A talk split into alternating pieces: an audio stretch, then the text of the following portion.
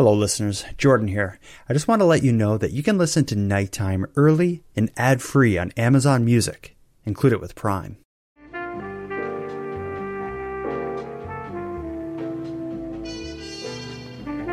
You are tuned to the Nighttime Podcast, focused on the fringe of Canada.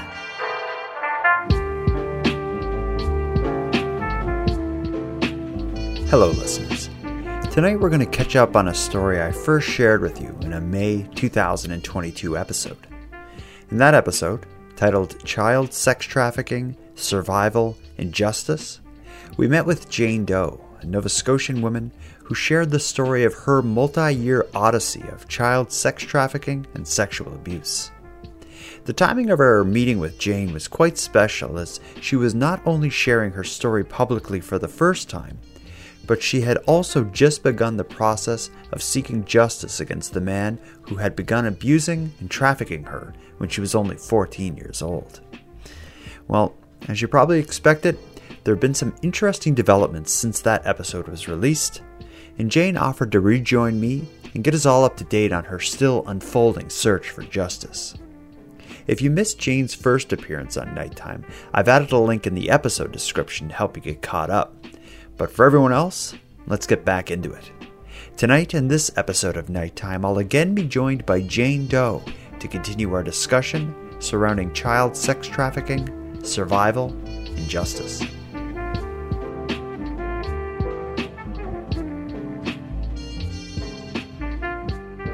thought where we start, just right off the bat, uh, I want to ask about. I, I know coming forward with your story and sharing it in that detail, I believe it was the first time you did it. But what I want to hear about is how does it feel now? Like having, you know, a couple months past with coming out with your story. Give me, give me your, your thoughts on sharing it in the way you did. Uh, well, I mean, it's it's definitely been an experience. Um, in kind of a weight lifted off my shoulders kind of thing, mm-hmm. where I don't feel like I'm kind of keeping this a secret anymore. But um, in the same time, it's been a little exhausting. Hmm. You know, feeling like I've been having to comfort everybody that I've come out to. Uh, I got you, yeah. but but I know, like, I, I can't relate to it because I've never had something kept in for a long period of time and eventually revealing it. But for you it's been for the most part and we talked about this the, the last time you're on the show is you are even like some of your close friends and coworkers and such like they had no idea you kind of lived this life in your past. So you, you were on my show and you told your story using you know your disguise voice and in the alias. But aside from coming out on my show did you come out to more people in your life as well like since since you appeared yeah, and I actually use uh, coming on the show as the way to kind of put it out there to say, okay, so, you know, I went through this and this is, you know, what I'm going through now, like dealing with the court case and, you know, like the warrant coming out. And, um, but if you want to hear about it, like, here's a link. uh, that's a kind of a smart way to do it because that, you, you, I remember as well, you talked about this, the, you know, your, uh, discomfort and kind of um, comforting people who are traumatized by your story. This is a way for you to kind of step away from that. You can be like, here's the link, listen to it, and hear my story, and you, you don't have to cry on my shoulder as you hear my you know troubled story. So that's, essentially, and I don't know if that makes me sound selfish or not, but uh, you know, the only person I haven't told so far yet is my dad, like my biological dad. So. Mm you know, he's going to be in the city in a couple of weeks, so I got plans to tell him, you know, kind of then. But, you know, everyone else on uh, his side of the family, because that's all I really talk to, like mm-hmm. family wise. Um, so it's kind of all I got. But uh, they, the rest of them know, except him. And feel a little bad. He's going to be the last one, but. I got to tell him to his face. I can't do it over Facebook like I kind of cowardly did with mm-hmm. everyone else. Wait, and when people hear your story and all that you've been through, what what have kind of the reactions been? I'm sure people are surprised that you've you know kept this in and lived this life for so long. What have you heard from people?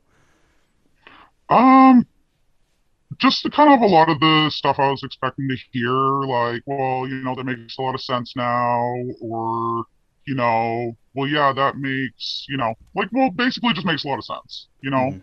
Because, mm-hmm. I mean, I had already gone through, like, some other stuff, you know, and, you know, when I was dealing with addictions, you know, it was everyone asking me, well, why am I an addict? And I didn't, you know, tell everyone why, but now it kind of makes sense to them in that hindsight sort of view. Which is kind of interesting because that it, it, talks a little bit, or maybe gives a, a different view on why it's important to be empathetic to people that you see struggling um, because everybody and you've heard this before is that everybody who's struggling there's something that's causing them to struggle or there's some story that they have that you know they're not wearing a shirt that says like i survived you know blank and that's why i'm like this. But when you see somebody going through something, you know, there's there's much more to it than the average person thinks. And I guess there are there are likely people who saw you in some of your darker times thinking, you know, what's up with Jane? They hear that that episode and they're like, oh, like Jane was going through some serious stuff. Yeah, uh, that, that, that's interesting. Um, any other kind of reactions you want to share, like, or any kind of things people said to you after hearing it that surprised you or caught you off guard? No, um, just a lot of supportive messages, just so kind of like, um, you know, we're here for you and we love you and, you know, just kind of keep us in the loop. And, mm-hmm. but I mean, other than that, um, you know, I had a, like one of my cousins just messaged me and we kind of talked about some stuff. She had some questions and just kind of wanted to lo- know a little bit more, but mm-hmm. wanted it to be a little bit more private. So, mm-hmm. you know, and I appreciated that. So, and I mean, I get everyone's going to have questions, and, you know, I want to try to be sensitive to that too, because I sort of kind of feel like, you know, because I've kept it a secret, everybody's got a little bit of a right to know mm-hmm. at this point. So, yeah, I can get that. Uh, do, do you think, like, people, like a family, close friends knowing your story, do you think that'll change any kind of relationships you have with these people or, or, or change how people view you? Like, what, what are your thoughts on that? Because certainly it's going to be, you're pulling a bit of uh, the covers off of a, a, significant part of your life and your story. Uh, well, if anything, I've um, kind of noticed, at least with like one of my uh, like uh, relationships, I guess, that, uh, you know, that's sort of changing in a way that I never really expected to. So, um, as I had mentioned to you, you know, prior, so I have an ex wife um, so she's somebody I had to reach out to, um, you know, because of the case and stuff, because we were together at that time. And um, so she's willing to testify and, you know, be there for me. And that's been really nice. So, mm-hmm. you know, having to reach out to her, it's, you know, we hadn't talked for a few years and we left things pretty sour last time I talked to her. So, you know, reaching out, it was, you know, kind of nice that she just very quickly answered the phone and kind of like it was nothing and was incredibly supportive and, you know, so oh, that's, that's been really nice. That that's good. It's never good to have to reach out to an ex, and especially when it's like you know reaching out to an ex and asking them if they'll get involved in a criminal case. But I guess your circumstances are quite a bit different than the way I'm picturing doing something like that. Uh, well, it's a little bit of like a healing thing. You know, you get a chance to kind of sit down and you know really kind of talk things through, and you know, I mean, that's always nice to have, and uh, you know, communication's important. So if you're able to mend broken, you know, fences, it's good to do so. You know, not for the other person, it's just for you. Um, speaking of mending broken fences and also opening kind of old wounds, something else that uh, we talked about when we last spoke is, uh, and this one's a bit more complicated, is some of the other uh, children who were being abused and trafficked alongside you. You had told a story about how one of them, one of them specifically, tried to um, have your trafficker and abuser charged um, with it, and I believe they reached out to you and some of the others who were being trafficked, asking for you to get involved and testify against him. And at the time, for the reasons you explained in the prior episodes, you declined to do that. And I believe the charges against him were eventually dropped. Um, you felt some remorse and guilt for not helping her, you know, years ago back then. I, I understand there's been some updates with that side of the story. What what has happened? Yeah, so you know, we we've kept a little bit in contact. Um, you know, it's been you know kind of nice to be able to talk to her again and just see you know just how great her life is now. You know, and just how well that she's doing for herself and just how happy she is. You know, and like she really deserves it. And you know, she doesn't harbor any kind of like, you know, hard feelings or anything. So that's been just kind of nice. So I can let that guilt go. Mm-hmm. You know, so she's not going to be involved in the trial as far as I know, because it's just what she's told me. But you know, she did say that she'd speak to the the co- like the officer involved, and Okay. I don't know if they have or not, because I told her, you know, I just kind of back away at this point and just give her some space, because Mhm. it's been a lot. You know, like we talked pretty heavily for a few days, so. Oh, Good. And if I recall correctly, when we last spoke, it had been a long period of time since you had spoke to her. How did you reconnect? just basically sent her a message on Facebook. It kind of took me a little while to find her um, because I really just, for the life of me, could not remember her last name. Hmm. It just blanked me one day, and it, then it just came to me, and I remembered, and I sent her a message and just said, "Hey, listen, um, what if I were to tell you that I was going to have him charged, and if I was, you know, like, would you maybe help me?" And even just give a statement or something. And she had told me you know, I don't, you know, just no way. You know, there's just there's no way that that's happening. Like, there's no way they're gonna have him charged again. And Mhm. you know, I told her, well, they are. Like, this is real life. So, Mhm. you know, if you can help me, like, I'd appreciate it. And if you don't, and or just aren't comfortable with that, I t- totally understand. And I would never hold it against you. And just, you know, thanks for not, I suppose, hating me for all these years. hmm Like even just like them responding to you um, in a friendly way was probably a bit of a a healing kind of thing. But um, I realize now, like talking to you present day, I realize the extent of what what she went through because I gathered some of the court documents to get a, a sense of um, what the allegations against him were back then and what evidence was presented against him.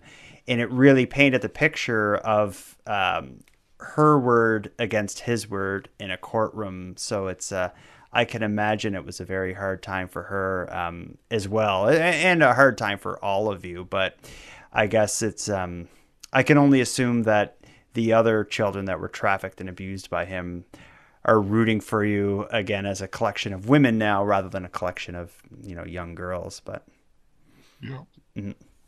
um, well let's get an update on the case so again just to recap when we when we spoke last time where it was at was the early stages. You if i remember correctly you you, you called like a, a a number to report child sex trafficking i believe. And and a case had been opened but you weren't really sure exactly how far it had gone but it was looking like they were taking it very seriously. What's happening now? Where where are you at with with this? Because i understand it's you know things are really starting to heat up Yeah, so I guess to kind of recap it, um, I had made my statement. Um, they had taken a statement from a friend of mine, um, and from there, they had kind of done up like a list of charges, you know, that they had planned to charge him with. Mhm. Um, told me that it would take a couple of months to get the warrant issued, um, because he's in a different province right now. So there's kind of multiple agencies involved. Mhm. So, you know, it was just going to take a couple of months, but uh, they told me it would be probably around July. So here we are in July. So basically, warrant month. Um, I don't know when it's going to come out. They're not going to tell me, right, for obvious reasons. And I'm sure whatever policy that falls under, but um, I'll kind of know after it happens or kind of as it's happening they do have a few more people that I know that they had to speak to. Now, I haven't gotten, I suppose, too many updates on like who and when, you know, that they've spoken to people. Um, I know that um, another agency had to, you know, speak to my ex-wife because she's also in a different province. Mhm. Um, they were going to speak to one of the victims in this province and then uh, another victim in a different province because uh, she's now relocated okay and she may be willing to testify. I don't know. Um, I haven't been able to reach out to her because I do believe we have each other blocked on Facebook still after all this time. And Yeah. All right. So anyway, so there's at this point in the investigation, different agencies are all cooperating to uh, interview the different people in different provinces with an interest in this. You're expecting that July that we're, we're when we're talking now that at some point during this month it's likely there's going to be a warrant issued for your trafficker. With it coming up on you like this, how's it feeling? Like do you feel like things are about to go down and you're you know you're about to see hopefully justice? um, Well, I mean, uh, kind of like we had spoke prior, you know, even just with like little bits, um, like even just today, uh, you know, like at work, kind of feeling, you know, a little bit like I have, you know, pieces that he's taking from me, even still to this day, you know, that, um, you know, and he hasn't even been arrested yet. Mhm. So I'm just kind of living in those extra, I guess, little anxiety moments, maybe. Mhm. Um, just a little extra anxious at everything, maybe a little extra sensitive, just because I know it's coming and then it's Mhm. going to get really quick and really real really fast. And had a little bit of a regret moment today of even just going through with it all, just, you know, with, you know, kind of what had happened at work. So it was, you know, I just, I, I worked really hard, you know, to get my life to where it's at. And, you know, to kind of feel like he's interfering in that now, it just makes me angry, Mhm. really. So I guess that's just where I'm at with that. Um, and when you say um, a regret moment, do you, do you mean like was there at a are there points where you're in the, when you're thinking to yourself like why am I even bothering having this guy charged? Like, is that what you mean? A little bit. But I mean, you know, even just I was expecting that. Mhm. Um, and maybe just, you know, through my line of work, you know, um, like I kind of know how this process is and, you know, I've heard it, you know, like from clients and stuff, just how daunting and emotional, you know, like this roller coaster is Mhm. that, you know, they lived with regret moments and moments where they just said like, I don't want to do this anymore. And I just kind of want to back out and I just want my life back to where it was prior to doing this Mhm. like I had my first moment of that today and like did have to collect myself and say like that's not like that's what the heart feels but that's not what the you know the logic mind is you know saying Mm, I get you, yeah. Because it like I, I guess at some like in the moment, like in an individual moment, maybe it's easier just to kind of put the demon in the closet and shut the door. But that just gets you through that moment. Overall, you need to, you know, get it out and slay the thing, and, and you know that's a bit more of a journey. It's it's a shame that it's such an uphill journey for like when I think of your situation, you were a child who was abused and trafficked. Now years later after dealing with it all these years th- you have to go through all this work in this huge uphill battle to actually have something happen. And then it's and it's like and it's not going to be easy because likely you're going to be in court testifying.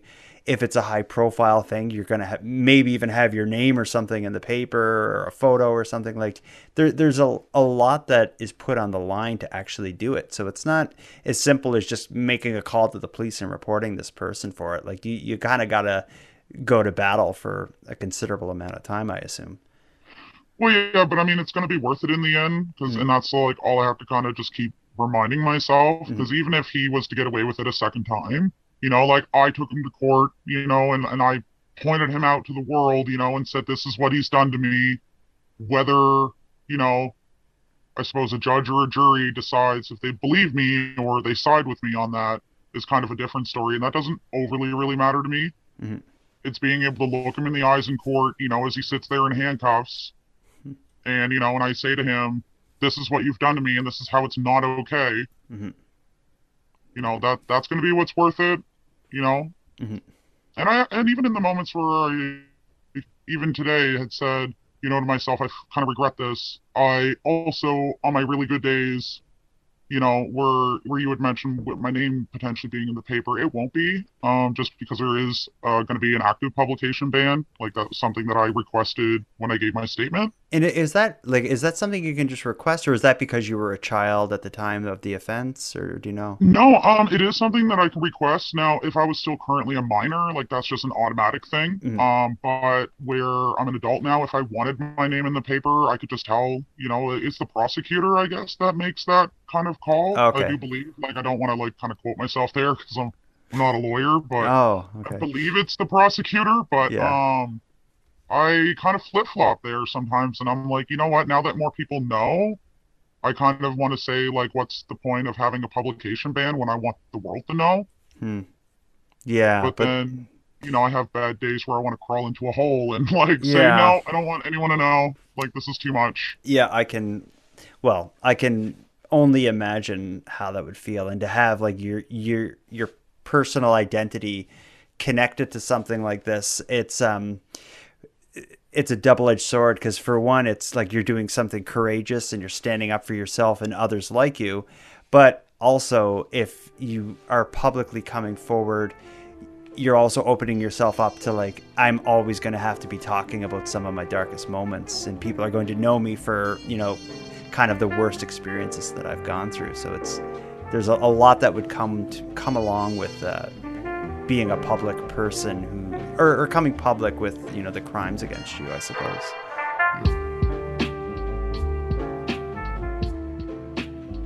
What i want to get into next when when we did our original interview a few months back um, i heard from a lot of listeners who like myself were shocked and appalled um, but also fascinated to hear someone who had been through what you'd been through speaking so casually about it and a lot of people had given me feedback on different things that you said or asking for more information on different parts of, of your story. So there, there's a couple things that i want to kind of a couple boxes i want to tick off that listeners had wanted to hear you comment on. Uh, one is and, and i think we may have just briefly gotten into this in our prior episode is they asked like since you were at the time you were being abused and trafficked it was in HRM, like the Halifax Regional Municipality, and in Nova Scotia, where you still are now, um, and it's not that big of a place. So we're assuming that you run into, on occasion, people who had abused and trafficked you. Is there any experiences that you can share where, I don't know, just as an example, you're at the mall and, you know, at the table next to you, you see buddy with his wife who and you recognize him as someone who had abused you do you have any examples of running into someone that you knew from this? Uh, only one. Mm-hmm. Um, and it was actually about four years ago when I started working at the job I'm at now when I was still on a student placement. Ooh, okay. Um, I was with uh, another staff member who, you know, has since retired. Mm-hmm. But um, we were just together at the grocery store, just getting things for like a work party. I don't remember what it was. I think it might even have just been someone's birthday. But um, we were picking up just stuff at the grocery store, and um, he came up to us and, you know, had called me by, you know, like the name that I had used at that time and just oh. kept saying, oh, hey, like, do you remember me? And like, rec- and I just kept brushing him off. I'm like, buddy, I don't know you. You know, I just like very clearly telling him, like, I don't know you. Like, please leave me alone. And had to try to keep my composure together. And it was actually the staff member I was with who told him and actually said, like, clearly, dude, she doesn't know you and doesn't want to talk to you.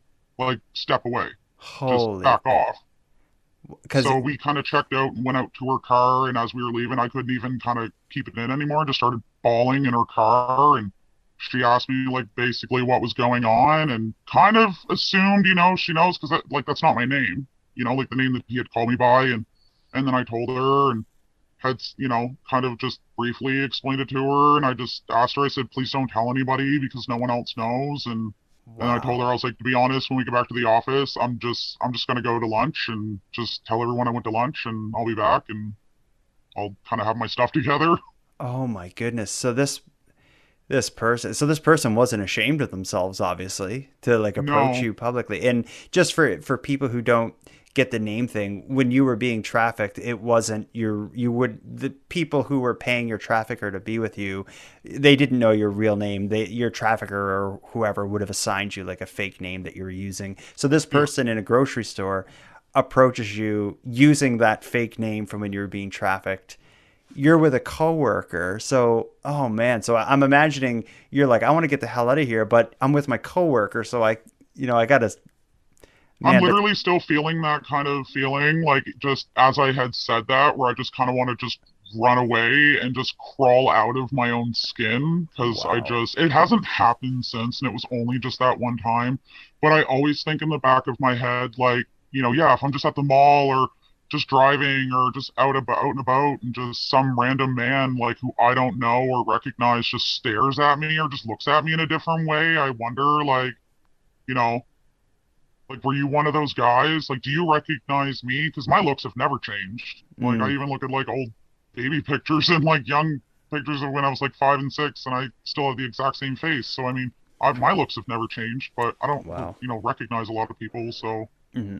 That that is a horror story. I can j- just vaguely imagine the panicked feel that you likely went through, and then also that would have put you in a position where you had no choice really but to tell your coworker something you're not at all prepared to reveal to her, because the other option would just be like it. Well, actually, you have no other option because your coworker obviously knew something was going on, so you had to say something and.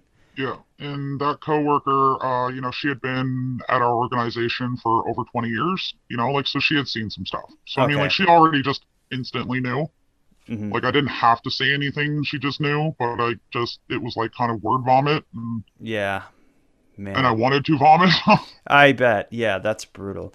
Um, you know, another thing, I, I don't know what you can say about this or how comfortable you are talking about this, but what somebody had uh, wrote to me and asked me about, and, and curious if I and was curious if I had spoke to you about this. So I did an episode in years ago where I spoke to an adult sex worker who's doing it willingly and takes the necessary precautions to protect herself and all this stuff. Um, w- when she was on the show, we talked a lot about how she protects herself uh, and her health uh, when she's you know having sex with people uh, in, in the course of her sex work. Um, the person who had wrote to me asked me, um, in your case, where you would have been a, a child being trafficked, so being a child, you would likely would have been a little ignorant to it, but also since you were being trafficked and abused, it's not like you were in a position you, where you were calling the shots on how things were happening. Um, when this is when something like what happened to you happened, um, or when this happened to you, did you have any say in you know what people? I just don't want to get graphic. Did, did you have much of a say in people requiring to or, requiring people to use protection? And then the other kind of flip side of that is, have you had health complications as a ro- as, as a result of this part of your life? And is there anything about that you can talk about? Um, that was one thing that like my trafficker was pretty adamant about. Um, like was protection. Um, and that pretty much like if if the guy didn't want to wear protection, that I was to leave. Like Okay. so, I didn't. Um, like I was fortunate in that way to not contract an STD or anything that would ultimately ruin my life. Mhm. Um, you know, I didn't get pregnant. Um, you know, so and I actually just on a different kind of like health note that was unrelated, like I actually struggled with infertility for a really long time, so I don't I never would have got pregnant anyways. Oh but wow. yeah. Okay. And do you think um, this him require your trafficker requiring the protection? Do you think that was to protect you, or was it to protect the investment that maybe? Oh no, it's in- the investment for Mhm. sure. Um, because especially it wasn't even so much about getting an STD because he said, you know, penicillin cures everything, but yeah, it's really gross. I know, and I roll my eyes as I say it, but um, you know, pregnancy will take you out for nine plus months. So, and not just being pregnant, you know, then you have your baby, and then you know, he says you're fat, and yeah, a lot of really degrading stuff. So. Wow. Okay. Yeah. I guess I, I can see it from both sides, but at least I'm glad to hear that it wasn't. Um, I think the person who wrote me that message um, likely saw it as um, you having like long term kind of health effects from it, but given you know your experiences um, or given his protecting of you in that way, be it for the wrong reasons, I guess that's one fortunate side of this. Yeah, well, and I actually, it's been a common question, um, like really, uh, mostly from like my family and stuff. And I Mhm. think it's just a basic kind of general question that everyone gets curious about, like, how did I never, you know, contract, you know, an STD? How did I never get pregnant? You know, how did I never, yeah, you know, have anything horrible like that kind of happen to me health-wise? And Mm. I don't But know. I like to just say maybe I lucked out, but Yeah, and I'm sure not all um, trafficked people are as fortunate. yeah. Um, you know, there's there's a few other things that I have. So I'm, I'm kind of this is like rapid fire, Yeah. I'm going from topic to topic. But one thing that w- when I think of, and I've told you about this before, is sex trafficking and child sex trafficking comes up on my show a lot when I'm covering missing persons cases where it often mm-hmm. seems like that is is is a theory and something that needs to be ruled out if a young girl goes missing who were they talking to on online? You know, is there someone who maybe scooped them up and is taking them away for to sex traffic them? There was just a situation. I don't know if you followed this case. It was a young woman, I think 14 years old, in British Columbia. She was last seen, and this is just a week or two ago. She was last seen getting on her bus, school bus. She gets dropped off at school, but she didn't go into class. No one knew where she went, so she was reported missing. There was a large campaign to find her and generate leads. There was billboards, rewards. Her family was on the news. It was out of character for her to disappear, so they knew something was going on. And after about a week or so, I think people were starting to fear the worst. The worst. But then there was a surprise break in the case where this 14-year-old girl was found somewhere in the United States with like a 40 or 50 year old man who ended up being charged with child luring. Uh, details of the case have yet to come out as far as how he connected with her and convinced her to go down there. But when when you see a story like like that in the news, or when you see a you know a missing girl or, or I guess missing boy for that matter in the news, it, with your background and the things you've you've been through, you must see it in a different way. Like, how do you react when you see these kinds of stories play out? it's just heartbreaking, mm-hmm. really. And what's more heartbreaking is just kind of the comments that people leave online. Not mm-hmm. even really, I mean, like, because the stories themselves are, you know, like horrific and, you know, like they're traumatizing, you know, really to like read and, you know, know that somebody else is now going to live with that pain, you know, mm-hmm. for the rest of their lives and kind of replay that. Mm-hmm. But it's really the comments because, you know, that's what people don't seem to understand is, you know, victims see that stuff you know, like they do see, they may not comment, but they see that, you know, you call them, uh, you know, a frequent runaway, or that you call them a drug addict, or you said, oh, I bet you went willingly, you know, with mm-hmm. that 40 or 50 year old man, and or you know the what did you expect talking to a 40 50 year old man mm-hmm. they don't help and you know and it's comments like that that make victims never want to come forward or them never want to say anything especially when it kind of leaks to the media and they put their own spin on it. Yeah, exactly. But I guess it just kind of speaks to be empathetic to people who are living with something that you don't know the full story or the full picture and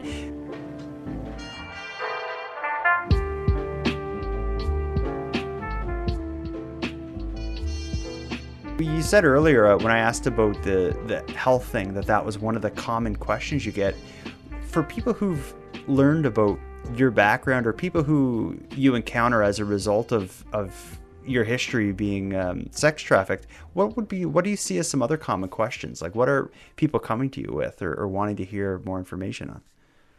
Um, I get a lot of questions of where were my parents? Mm-hmm. And then it was, you know, well, when I tell people that I was, you know, partially in care but partially living with my mom and, you know, or living in group homes, it was, well, where were the social workers or why didn't you just say anything like that's probably the number one question is well why didn't you just go to police why mm-hmm. didn't you just tell a teacher why didn't you just tell an adult mm-hmm. i could tell them but you know i'm afraid you know like of everything that you know this guy has told me mm-hmm. yeah and he had you for the as you described last time he had you convinced that he could do harm he could also do harm to you physically or harm to people that you know and love. And then on top of that, in your situation, it was you were reliant reliant on him for drugs and security. It sounds like. Um, yeah. And, and the idea of like someone asking, you know, where your where were your parents or the social workers? For one, that seems like a very um, fortunate position that they can't imagine you and a you as a, as a child without having someone all over you supervising you. But I imagine when you're in care the way you were with a mother who is a, a drug addict or alcoholic, um, mm-hmm. you had it was like the Wild West for the most part. You could get into as much trouble as you wanted to. I'm sure. When you have a social worker looking after you, they're not holding your hand, walking around the mall with you all the time. I don't. I wouldn't think. You're honestly lucky to ever really see your social worker outside of court, let alone really hear from them. Mm-hmm. Um, you know, like they just kind of drop you off at the doorstep and say like good luck and here's your stuff and mm-hmm. call me if you need anything, but I'm most likely never going to call you back. Yeah. So I mean, you know, it really wouldn't have made a difference in my opinion, like just at that time. But I mean, who really knows? You know, I mean, even when I try to look back in hindsight as an adult and think, well, I could have done this, but it probably would have led to this outcome, and yeah, that wouldn't have looked so good. So it just seems like any road I hypothetically think of, it really led to nowhere's with light in mm-hmm. it. Yeah, and then I also, and just in hearing you say that, I'm thinking of what you talked about earlier about having like kind of a moment of regret. We're thinking like, you know, about maybe backing out of pressing charges or something like that. As an adult, you can have that moment of of regret and questioning your decision, but then you know your logic and reasoning takes over, and you think it through, and you're like, no, I'm doing the right thing. I'm going to proceed. But when you're a 14, 15 year old, maybe there was a moment where you're like, maybe I should, you know, uh, maybe I should go to the cops. But it's not like you're you're intelligent enough and, and kind of have the wisdom as a 14 or 15 year old where you can really think it through and make the right decision. You're probably scared and intimidated. And even as an adult, going to a police station is a very uncomfortable, kind of daunting thing. As a 14 or 15 year old, you'd be terrified to do that. That's, uh, I think that's a, like I said, it's a, a very fortunate position that there are a lot of people that couldn't imagine, you know, you feeling as uh, alone and vulnerable as you did at that time. Um, now, in thinking of your experiences and all that you've been through, what like what would need to change in society? Like what simple thing could be changed to help prevent things like this? Like what happened to you? What would help prevent it from happening to other kids? Like is there something that could that you see that like, you know, that could have shut this down pretty quick? Um maybe a little bit too much to count. You know, I mean, I feel like there's it, it's part of that, you know, it takes a village to raise a child, Mhm. you know? So I mean, I feel like you know, people in the school setting, you know, like they can step up a little bit more, you know. Why is the student tardy all the time? Just why are they never here? And when they are here, why are they just not focused or seem strung out? Or, you know, I just, there wasn't any kind of outreach from the school. You know, there's no follow up from the social workers, you know, so there's no nothing from the Department of Community Services, you know, there's Mhm. no support there. Um, just there's no one checking in. Mhm. You know, to say that this is weird and what's going on. There was nobody asking, "This is weird. What's Mhm. going on?" And, and There while really you needs to be more of that. Yeah, and while you were kind of in like the throes of it, were were you in school? Were you attending school at all? Like when it was kind of at its worst? Uh, Worst? a little sporadically. Mhm. Um, like I, I know that one of my teachers flat out asked me, um, like so I would have been in grade 10, um, if I was uh going to the bathroom to use drugs. Because I don't, I don't know what I can really say. Okay. But um, like going into the bathroom every 15, 10, 15 minutes, saying I gotta go to the bathroom and coming back and, you know, looking a lot more awake than what I was, I suppose, a lack of better words. and And, wha- asked me flat out, and I told her no. I But were lied you? right through my teeth to her face, and she believed me. I don't know why. Mm. Well, I I wonder if like a random teacher, I wonder if they would even understand drugs and stuff enough to be able to t- anything beyond taking your word. So you were doing what were you doing in the bathroom Cocaine. in grade ten? Wow, Yeah. because you you would have been an addict then, right? Yeah, and meeting up with the f- friend who actually gave her statement. Um, so, you know she was around for literally all of it. So, you know, we went to the same school because she lived across the street from me. So, Wow. We used to sneak out for cigarettes every so often, and I thought I was, you know, ruining my life. oh no, Um, we smoked right in the bathroom. um, well, but again, you're coming out the other end of it all, and it's Yeah. it's fascinating to hear your story, both to get the inside on, you know, uh, the inside look at living with this, but also we're now talking to you at a point where you've turned your life around. You're going after your trafficker, and it's all going down. So again, I, I can't thank you enough for letting us kind of watch this unfold because it's it's something a lot of people w- would not get to see or would never know about. So I, I appreciate you being so open with talking.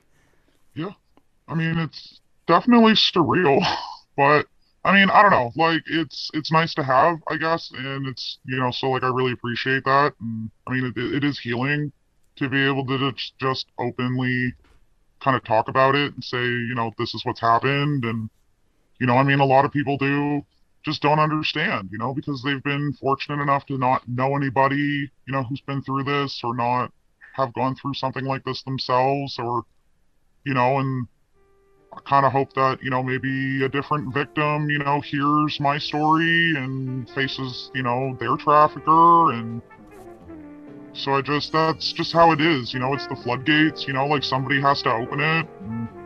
so, you know, I'll open it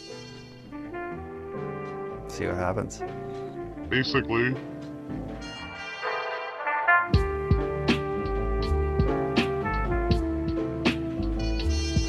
I want to thank you for joining Jane Doe and I for a discussion surrounding child sex trafficking, survival, and justice. Jane has offered to continue to keep us up to date as her story hopefully comes full circle, hopefully ends in a conviction. But until then, we will continue to support her respectfully and optimistically. And with that, I'll wrap things up here, but before we part, I want to give some thanks. First, a big thanks to Jane Doe for sharing her story with me and with you, the listeners of Nighttime. A big shout out to Monty Data for contributing the music for this episode. It's a piece called Noir Tokyo. And lastly, but most importantly, I have a massive thank you to everyone who listens to Nighttime, as without your interest and your support, nighttime would be as pointless as it would be impossible. But with that said, keeping the show alive is and has always been an uphill battle. So if you want to help take a bit of weight off the show's back, please subscribe to the premium feed. Not only does the premium feed keep the show alive, it'll give you more of each topic than you'll find here on the free feed, as I'm adding exclusive content regularly and maintain a full catalog of back episodes only on the premium feed.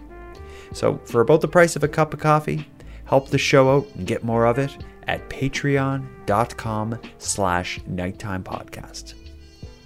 And on the topic of the premium feed, let me thank the newest subscribers, Shelly, Cindy, and John. Thank you for your generous support. And for anyone else out there who'd like to support the show but can't do it with a premium feed subscription, you can give me a big hand by simply sharing this episode on social media and letting some like minded friends know what we're doing here. If you have any story ideas, Want to give feedback on the show or contribute a voice memo to be shared in an upcoming episode? You can do all that and more at nighttimepodcast.com slash contact. I hope to hear from you. But until then, take care of each other, hug your loved ones tight, and let me know if you see anything weird. The Nighttime Podcast is written, hosted, and produced by Jordan Bonaparte.